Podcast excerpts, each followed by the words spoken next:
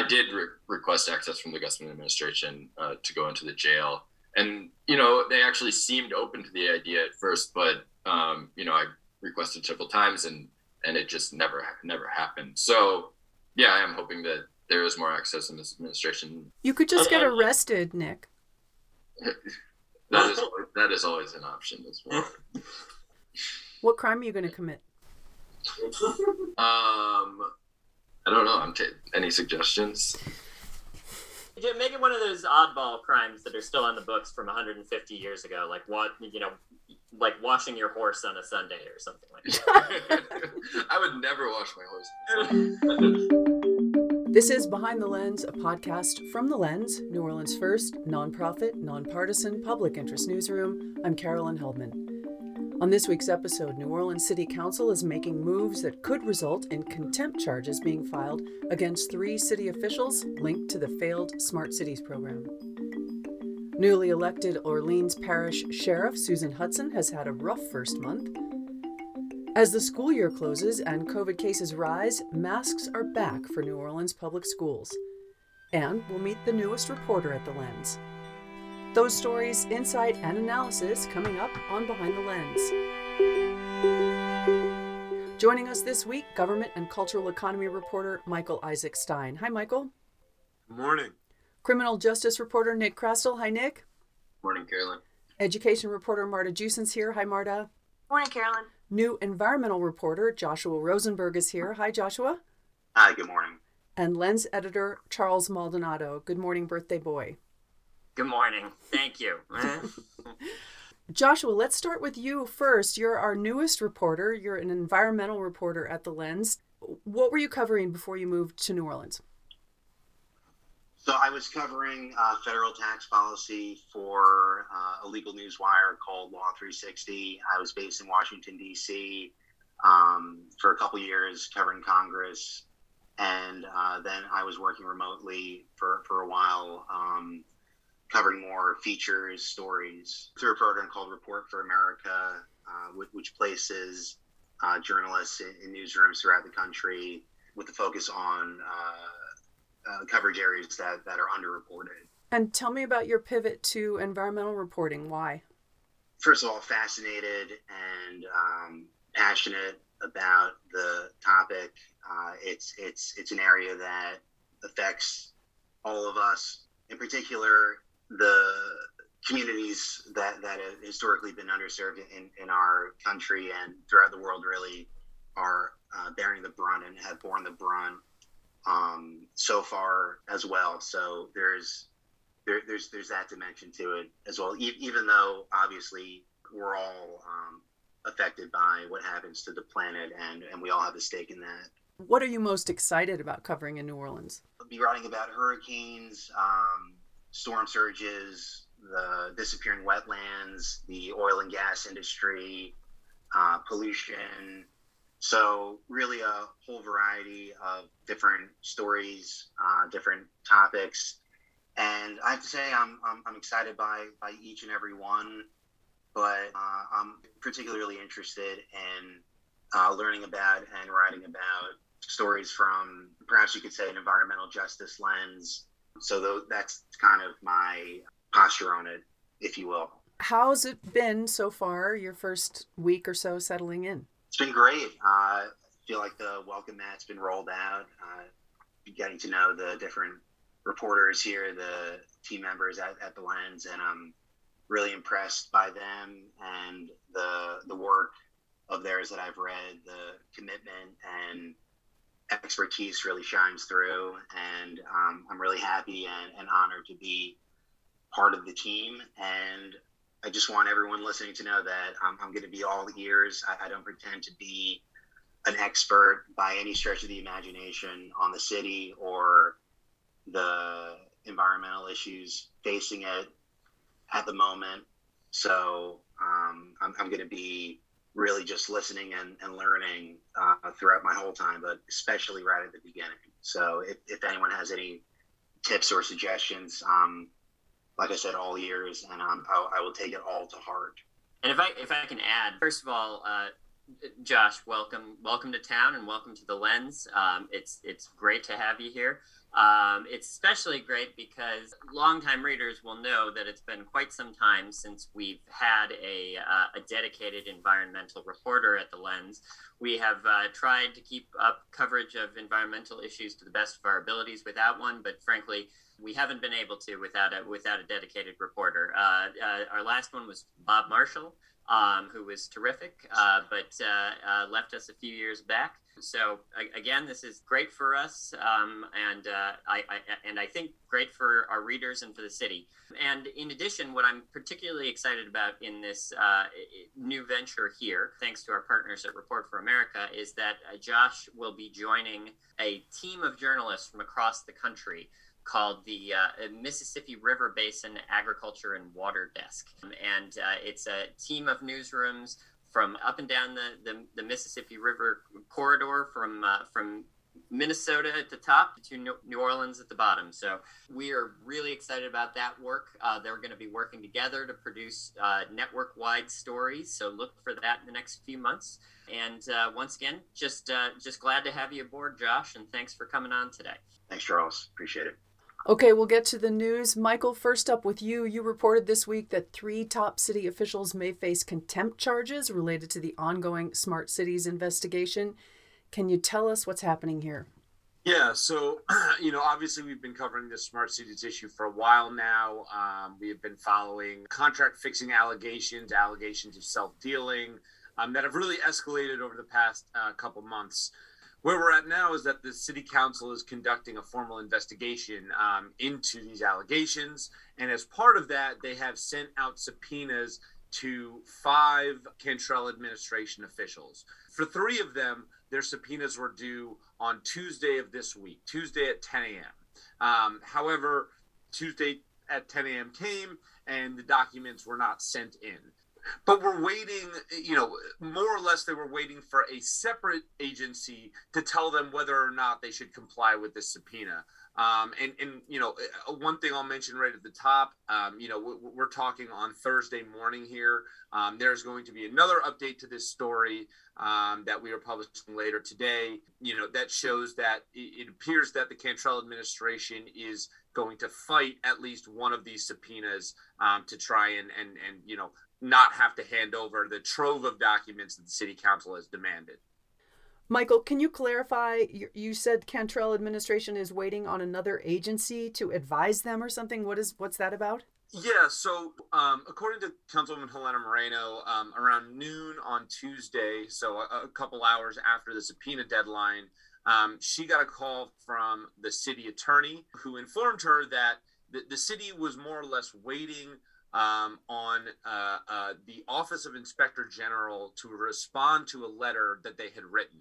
Um, and in that letter, um, basically what they asked the Office of Inspector General was whether or not they were going to ask the city council to step back from its investigation. The reason why they would write a letter like this is that there appears to be a simultaneous investigation by the, the local office of inspector general along with the city council investigation into the same exact allegations mm. and in this letter what the city attorney raises is is basically another instance in which the inspector general and the council had these simultaneous investigations. Um, if you remember in 2019, the collapse of the Hard Rock Hotel building, the city council had announced its intention to open up an investigation. Uh, in response, the the Office of Inspector General uh, had come out and publicly asked them to shelve and delay their investigation, basically to prevent their, their investigation from interfering with the Office of Inspector General investigation. Now, at, at the time, the council heeded that advice. They dropped their own investigation and kind of let the Inspector General take over. Um, now, in this case, basically, the, council, the, the, the Cantrell administration was asking, well, are you going to ask uh, this again? Are you going to, is the Office of Inspector General once again going to ask the council to step aside here? But I think what's what's different about this situation from the 2019 situation, um, you know, according to Councilwoman Helena Moreno, is that in this instance, it, it wasn't like the Inspector General on its own decided that there was going to be some issue with the council investigation. So far, the, the, the Office of Inspector General has released nothing publicly uh, about you know whether this council investigation would pose a problem for his investigation. And according to Councilwoman Moreno, he hasn't brought up any you know concerns in private at all about the council investigation so in using councilwoman moreno's words here it, it just kind of seems like the administration was prodding the invest, inspector general um, to basically ask the council to step down. And now i'll note that you know they're, they're basically arguing that these two investigations are looking at the same thing but there are some key differences to the investigations namely that the office of inspector general is notoriously secret. So as this inspe- investigation goes on as they conduct interviews as they obtain documents you know we're not really going to see any of that a city council investigation on the other hand is extremely public in fact in a lot of ways it's designed to be public um, and so every time they question uh, uh, someone under oath, every time they get a new, new trove of documents, the public will be able to see into every step of that. So, you know, I, I, this is a bit of conjecture here, but one reason the Cantrell administration might want there only to be an inspector general investigation is that that would go on behind the scenes rather than all playing out in public. Right. Yeah, that seems like a reasonable guess to me. But I just want to just note a couple things, or at, at least reemphasize a couple things here. So again, the inspector general um, is clearly aware that there's a council investigation going on. In fact, the council ins- asked the inspector general to conduct its own investigation of this. So one would think that if the inspector general wanted the council to pause its investigation, pause its its its subpoenas and requests for documents, we would have known this before the deadline. Um, and the city would have known this before the deadline. It just seems odd to me that the deadline comes and goes, and we're and and now we're sort of scrambling to come up with this what seems like kind of an, an excuse uh, to to miss this deadline based on absolutely nothing, based on no indication from the inspector general whatsoever. Do you think they're planning on cooperating now, Michael? Well, a lot has changed in the last day or so. So, you know, basically on Tuesday at noon, the, this just to kind of lay out the timeline here. Tuesday at noon, after the deadline has passed, the city attorney tells the council, "Hey, we're waiting on the inspector general to respond to our letter. Um, you know, we'll, we'll, we'll go forward after we hear back from the inspector general." Now, I, I should note that the council would argue that that is already violating the subpoena. You know, whether or not the inspector general, you know, is making a request to the council, the subpoena is a legally binding document. They were required to respond on time. So already the council has an issue there. We get to Tuesday evening, and the city attorney emails Councilwoman Moreno again. This time she says that she's had a discussion with the inspector general, and as a result of that uh, discussion, she has informed these three city officials to fully respond to the subpoena as soon as possible. So at that point, it seemed like there was a short delay but the administration was going to respond.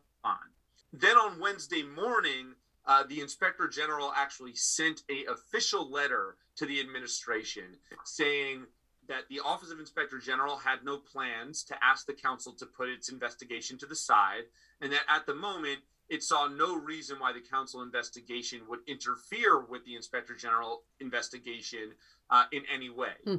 however this is where it gets a little more interesting in that on the same day that the inspector general sends this letter, uh, one of the three officials who had been subpoenaed files a lawsuit against the city council mm. asking the court to squash this subpoena and basically rule it invalid. So on Tuesday evening. Hold on. On what grounds? What, what what are they what are they basing that lawsuit on?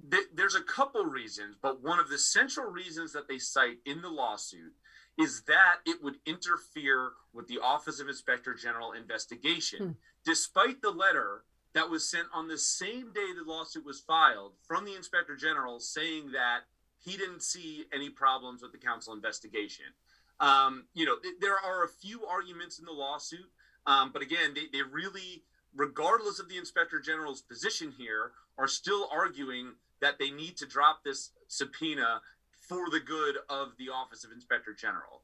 Um, wait, wait, wait, wait. Can I can, can I can you back up? I, I, just a quick question, Michael. Uh, on top of that, are they at least are they at least uh, are they making any arguments like saying that this is a fish, fishing expedition? They're seeking documents that are completely irrelevant to the investigation. Are there arguments that are central to the to this motion that don't have to do with the inspector general investigation. Yeah, yeah. I was about to mention. I, I wouldn't say that there's anything in there that accuses them of, of a fishing expedi- expedition.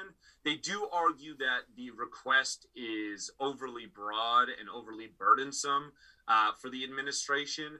They also argue that having to comply with two investigations at the same time would be a burden on the administration that would interfere with its ability to, you know, function as a government to manage the hmm. government on a day-to-day basis. Hmm. Um, you know, so there are arguments here um, outside of, of the invest, inspector general investigation.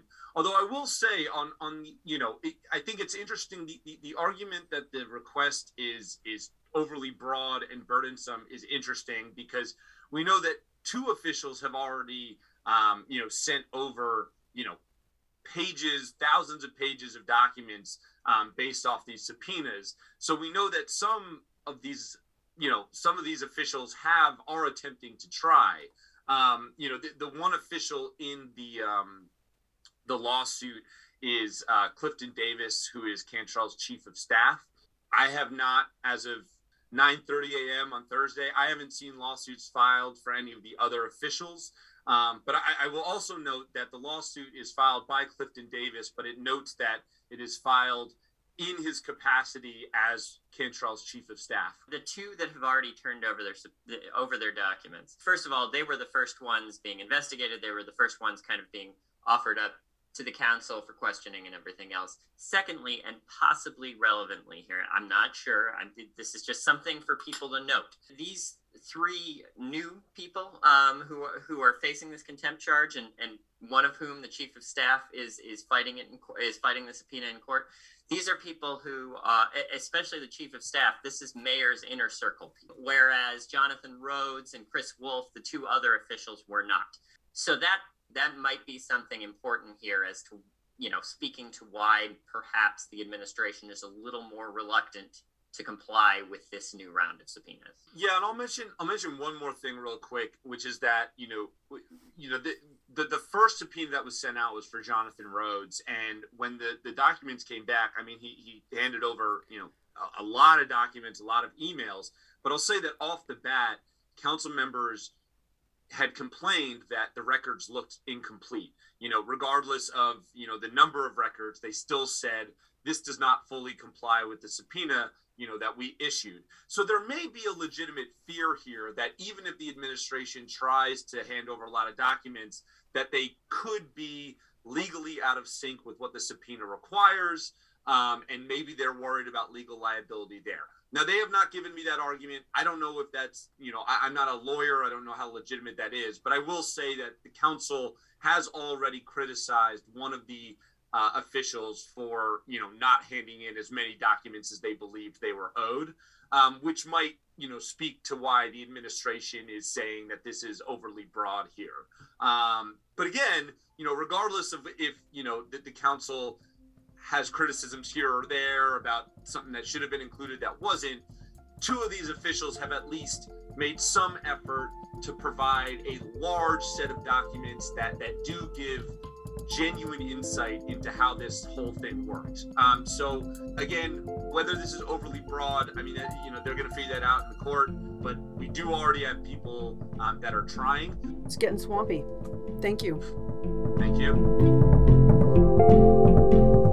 You're listening to Behind the Lens. I'm Carolyn Heldman. My guests this week are government and cultural economy reporter Michael Isaac Stein, criminal justice reporter Nick Chrastil, education reporter Marta Jewson, environmental reporter Joshua Rosenberg, and lens editor Charles Maldonado.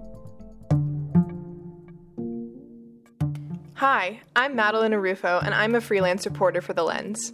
Our mission is to educate, engage, and empower readers with information and analysis necessary for them to advocate for a more transparent and just governance that is accountable to the public. That takes time and it takes resources. As a nonprofit, we count on donations to fund our work. Please consider helping us to do this important work by making a tax-deductible donation now at thelensnola.org slash donate. Thank you for your support.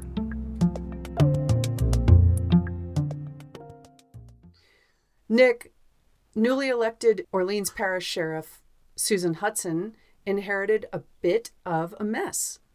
Her first month has been um, plagued by problems. Can you tell us about about it? Sure. So Susan Hudson, you know, was elected uh, back in December, um, and she defeated uh, longtime Sheriff Marlin Gusman, who held the office for 17 years. So, so she was elected in December, and then had this, you know, five month um, transition period, which is sort of unusual, and I, think the product of, of her being a, a parish official rather than a city official, there was a much shorter transition period. But during that time, you know, we got some periodic updates uh, from her about how the transition was going, and she, at times, seemed a little like the communication wasn't going so great between uh, her and former Sheriff Marlin Gusman. Um, at one point, she sent in this extensive public records request, trying to kind of get at all these documents um, that that she wanted prior to her taking office, which I think sort of signaled that maybe there wasn't a um, an open sort of exchange of these things happening without you know more formal requests. So that was something to keep an eye on. Although there, there wasn't any big uh, blow up fights or anything. So when I, I, I, went in and, and, and sat down for an interview with her and her executive staff a couple weeks after she took office, what she said was that basically there was no transition, that there was very little cooperation from Gusman's administration. Um, she wasn't able to access the jail as freely as she would have liked. She had written out a, a memorandum of understanding between um, her and the former sheriff, and he declined to sign it. He said he was, was going to abide by it, but declined to sign it. She says that he did not. And Nick, um, let me let me ask you that that MOU that you refer to would have allowed her to to sort of operate within the office and kind of transition or almost train her and her staff on the workings, the um, you know, the ins and outs, day to day stuff. And he... yeah, that's right. The, the MOU wasn't super detailed, but it did. One of the things it did allow her to, was was sort of some workspace within the jail facility um, or within the jail building, I should say. Um, and it sounds like that that did not happen um, and, and, and by the way, Nick, I mean, I, I would just say that I don't, it, that sort of thing does not sound that unusual or unreasonable to me, allowing her that sort of access. We're talking about a 17 year incumbent. Um, so, you know, this this is you know the people there are entrenched. They're you know they they they have done things that the, the way that gusman wants them to do them for 17 years and now somebody brand new is coming in with no real connection to this administration the gusman administration. You know let's not also forget the size and scope of responsibilities of this institution. This is a very complex large and expensive office and and and you know allowing a new, allowing the new administration access to me seems like a very reasonable ask of Hudson. Mm. Yeah, along those yeah. lines, it's been a long time, Charles. You just said it was 17 years. Gusman was in, in place 17 years. Do we have any idea of when he took over from his predecessor? Was he given that same uh, license to, to come in and, and train, if you will? That's actually That's a, very question. good question. I'm not sure. Nick, do you? Yeah, I don't. I don't know. Yeah, that was a good question. Um, yeah, unfortunately do not have the answer. But but I mean, uh, you know, we have seen other we've seen other transitions in the past couple of years, right? I mean, we saw. I mean, obviously, the mayoral transition is going to be a much larger affair than a sheriff's transition. But you know, just to give you an example of the you know the, the mayoral administration, uh, you know, from what everything I'm aware, the Landrieu administration gave uh, gave Cantrell's people as much access as they wanted um, because. Be, for the same reasons, they are taking over this massive enterprise. Uh, you know, the city is much more massive, but but but the sh- the sheriff's office and the jail is pretty big too. So tell us some of the things that she inherited that that have been problematic. Well, there are a few things. So in addition to sort of the long difficulty of the transition, this this actually didn't make it into the story I wrote, but but she was initially supposed to take over the office officially on midnight on May 3rd so her inauguration was May 2nd, and she was going to come get the keys to the jail and, and take over the office at, at, midnight that night. Apparently, uh, Gusman called her that weekend um, on the Sunday. Her inauguration was Monday, and she ended up actually getting the keys to the jail on, on, on Sunday afternoon. So so she is then sort of in con- in control of things ostensibly on, on Sunday. Her inauguration is Monday, and on Monday afternoon she gets a, a call uh, as she's kind of doing this inauguration parade that someone detained at the jail has gone to the hospital, and I think it was determined later that, that it was an overdose. Um, so she's navigating sort of all of this as she's going through the inauguration hmm. process, really trying to get a handle on things. So that's how that's how everything started um, oh. for her. The day after, I believe it was the day after, within a few days of her taking office, a, a police precinct gets a call that someone has seen people breaking out of the jail. Oh. Um, so the, the precinct calls the jail. They do a full lockdown, do several counts of the jail uh, of the people incarcerated inside, determine that it, there there hasn't been uh, an escape that everyone's accounted for, hmm. and later on they they trace this you know reported escape attempt to someone who filming a TikTok video outside of the jail. These uh, some people in orange jumpsuits. So that that those are kind of like the the first major events of her administration. I think it, it sounded like it was a sort of jarring introduction to the office. She was uh, very complimentary of, of, how her staff handled it. But aside from sort of the those difficult events during during the escape attempt, she, her administration found several cameras that that were out, and there's sort of a broader issue in her mind of, of the infrastructure at the jail not having been maintained, right, and sort of the the jail facility itself not having been designed correctly um, in the first place. So that that was a major thing that that she brought up. Yeah. So some of the things are a little bit, um, I wouldn't say trivial, but you know, a little more. You, you shake your head and think, okay, it was a it was a tough race. The former sheriff lost and has probably been licking his wounds a little bit, and so some of that you can you understand some of that transitional problems. However, some of the things that you reported um, impact public safety, and there there were some real issues that are kind of coming to light with the transition that are a little more problematic than just someone's ego being hurt. Can you can you describe some of those? Yeah, so one of the things was bag scanner, the X-ray bag scanner entering the jail with that um, was supposed to be used for deputies and and other employees who are who are going into the jail facility has been was broken according to Hudson when she when she came into office and there was an out of order sign posted on it. And she you know there are is a is sort of a, a maintenance order request that that uh, her administration shared with me that shows uh, going back to January so several months that that this was broken according to her administration, people were putting their, their items in, in clear plastic bags, but they weren't really being searched regularly. And then there's also a body scanner at the jail. Um, but, and that was being used for, for sort of rank and file uh, deputies who are, who are going in to the jail, but not used for higher level employees of the sheriff's office. So not everyone was going through the scanner.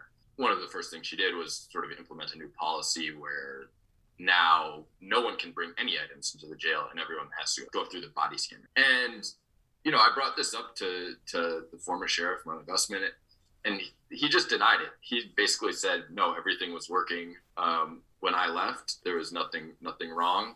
Um, you know, so I, and there's a chance that he wasn't aware of it, but it's kind of hard to, hard to figure out what, what was going on there.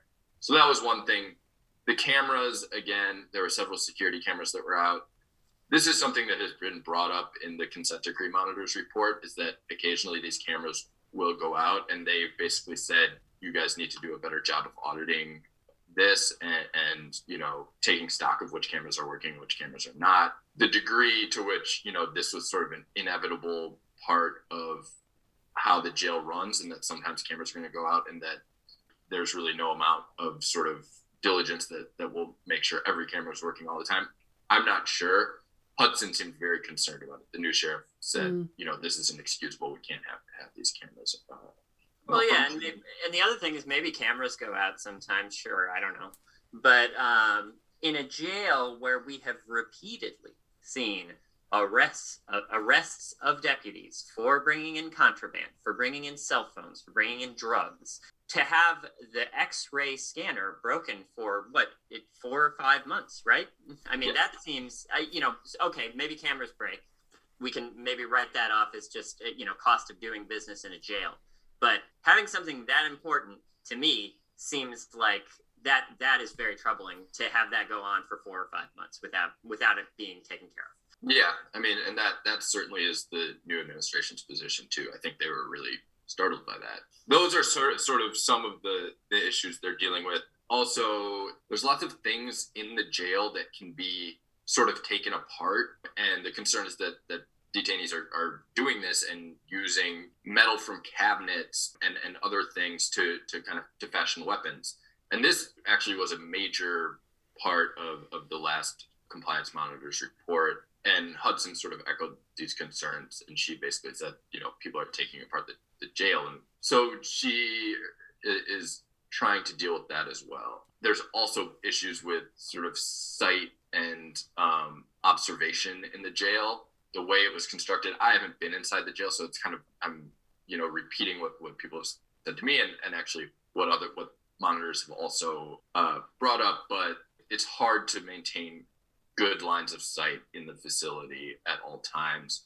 And that's exacerbated by the fact that the sheriff's office is extremely short staffed. Um, yeah, and, and uh, yeah, just let me uh, let me just add one thing, and also ask you, Nick, a question.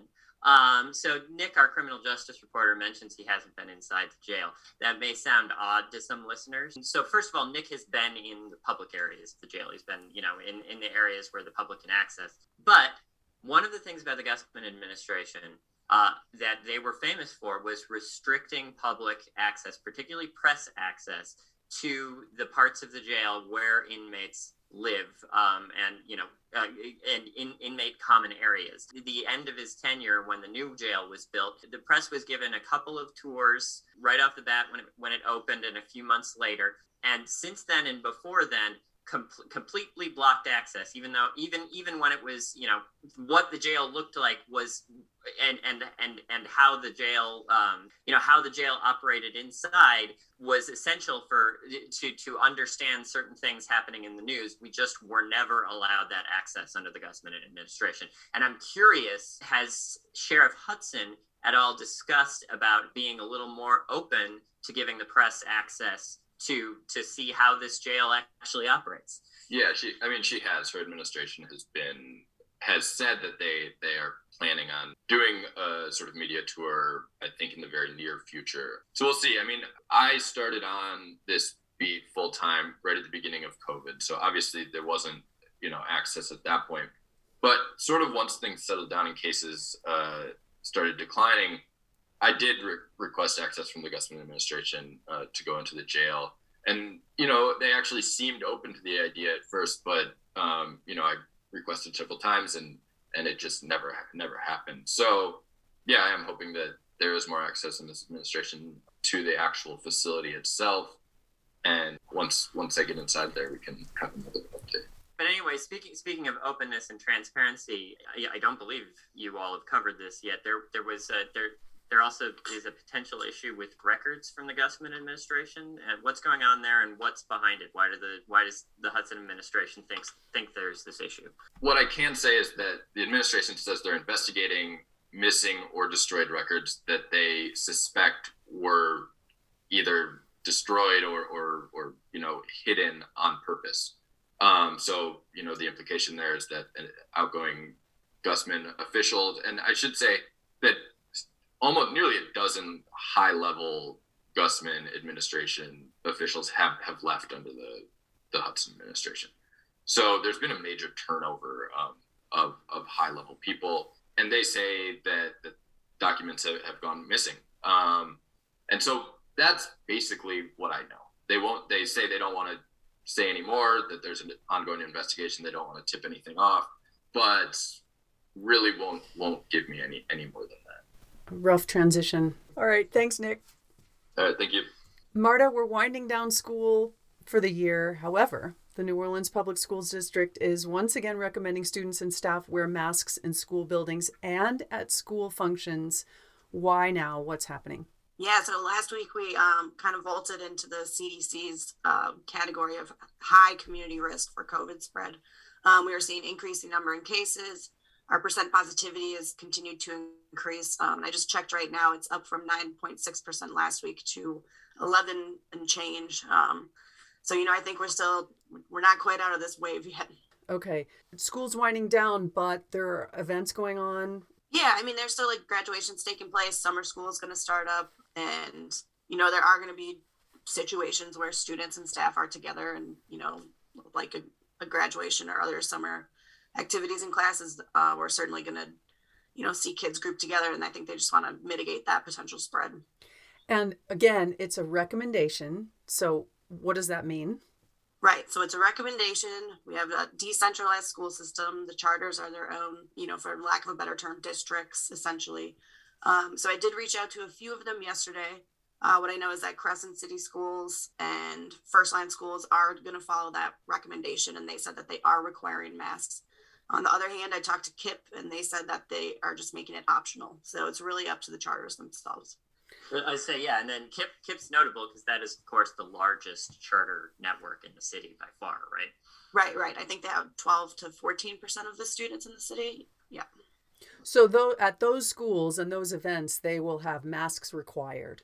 Uh, yeah, the two first networks I um, mentioned, but KIPP is making it optional. Okay. And you said just a minute ago that we're up into the 11s now with the transmission rate or the positivity rate. Any idea of whether the city will reinstitute a mask mandate? You know, I didn't reach out to the city. Um, I think based on what we've seen, because we have this has been happening for a while. Um, you know, after Jazz Fest, I think they were so excited to kind of be out of that, potentially out of hot water, and we saw them lift the mask mandate. You know, the day after Mardi Gras. So I think it's probably unlikely that we'd see any mandate like that come back. Yeah, I would say I would say um, you know the city had or the, the the mayor's office has has has issued a mask recommendation, so an optional. But you know they're urging people to wear masks in public and indoor spaces. Um, and I, will also say that uh, you know watching a city press conference yesterday, uh, city officials have definitely gone back to modeling mask wearing in public. Mm. Um, I suspect, and I don't know, that the city is the metric that they're keeping the closest eye on, where we have not seen these kinds of spikes that we've seen in the infection rate, the metric they're looking at most closely is probably hospitalizations um, before they start thinking about reinstituting any mandates of any kind. Mm, okay. All right, Marta, thank you. Thank you.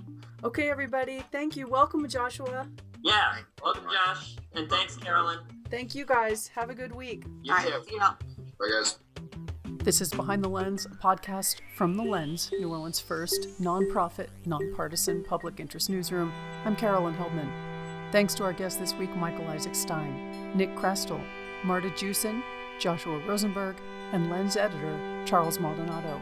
You can read all the week's other news and opinions at our website, thelensnola.org. Thanks for listening.